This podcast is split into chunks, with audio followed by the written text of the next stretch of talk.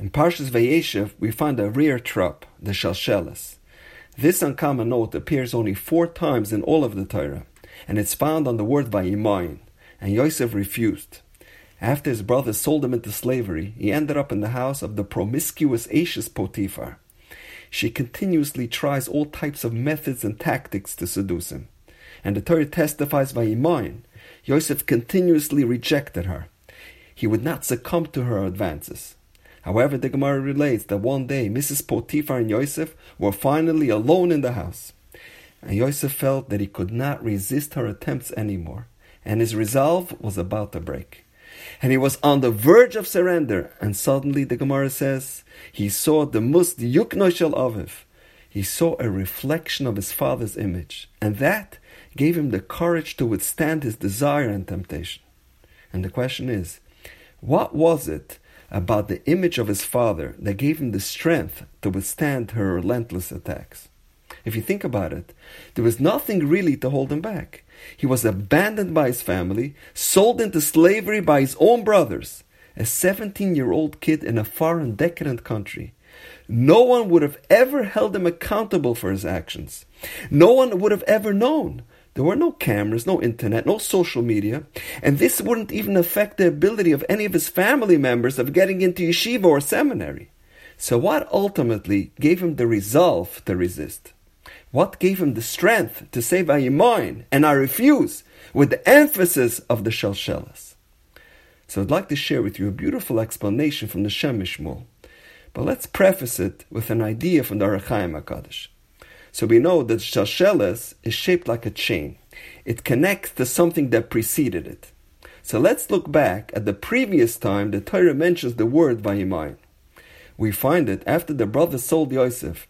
They dipped his kesonis pasim, his special coat, into blood, and they told their father, chalasu, a wild beast devoured him. And Yaakov Avinu immediately plunged into a state of grief and despair. And the Torah says. All of his sons and daughters came to console him. However. He refused to be consoled. As the Ohr HaChaim, Yaakov Avinu was sitting shiva for his favorite son. His other eleven sons come over to try to be Menachem Avel. So what exactly did his sons tell him?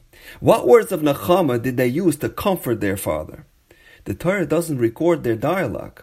We would think that this is such vital information. What words should be used to comfort someone that just lost a child, Rachmana litzlan? So why doesn't the Torah record it for posterity? Says the Ohr HaChaim, you know what they told him? They actually told him nothing. They were all sitting around their father, and they were imploring him to look at the rest of his children. Look, we are all following your Torah values. We are all Shomer Torah mitzvahs we are all flourishing and successful and thriving. They implied, granted, Yosef has abandoned the path of Yiddishkeit. But look around. Eleven of your children are doing great. One child is OTD. Eleven out of twelve. That's not a bad percentage. But Yaakov would not hear of it. They say in business, you're only as strong as your weakest link. As a parent, you're only as happy as your least happy child.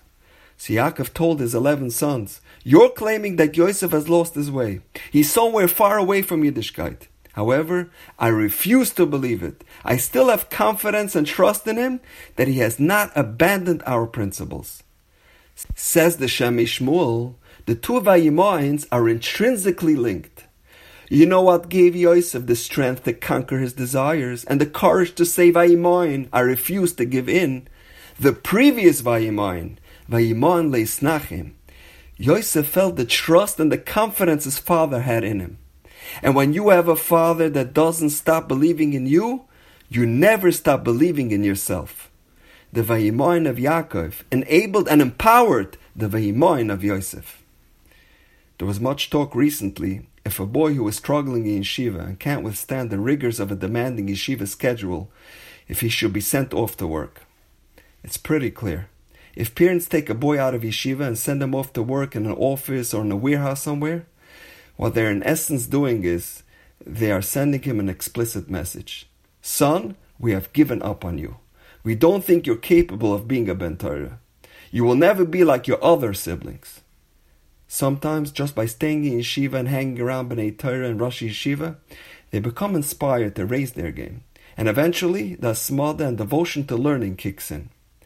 And by being in a yeshiva environment, it prepares him to raise a family that will eventually become B'nai Torah. Vayimayin l'hisnachem.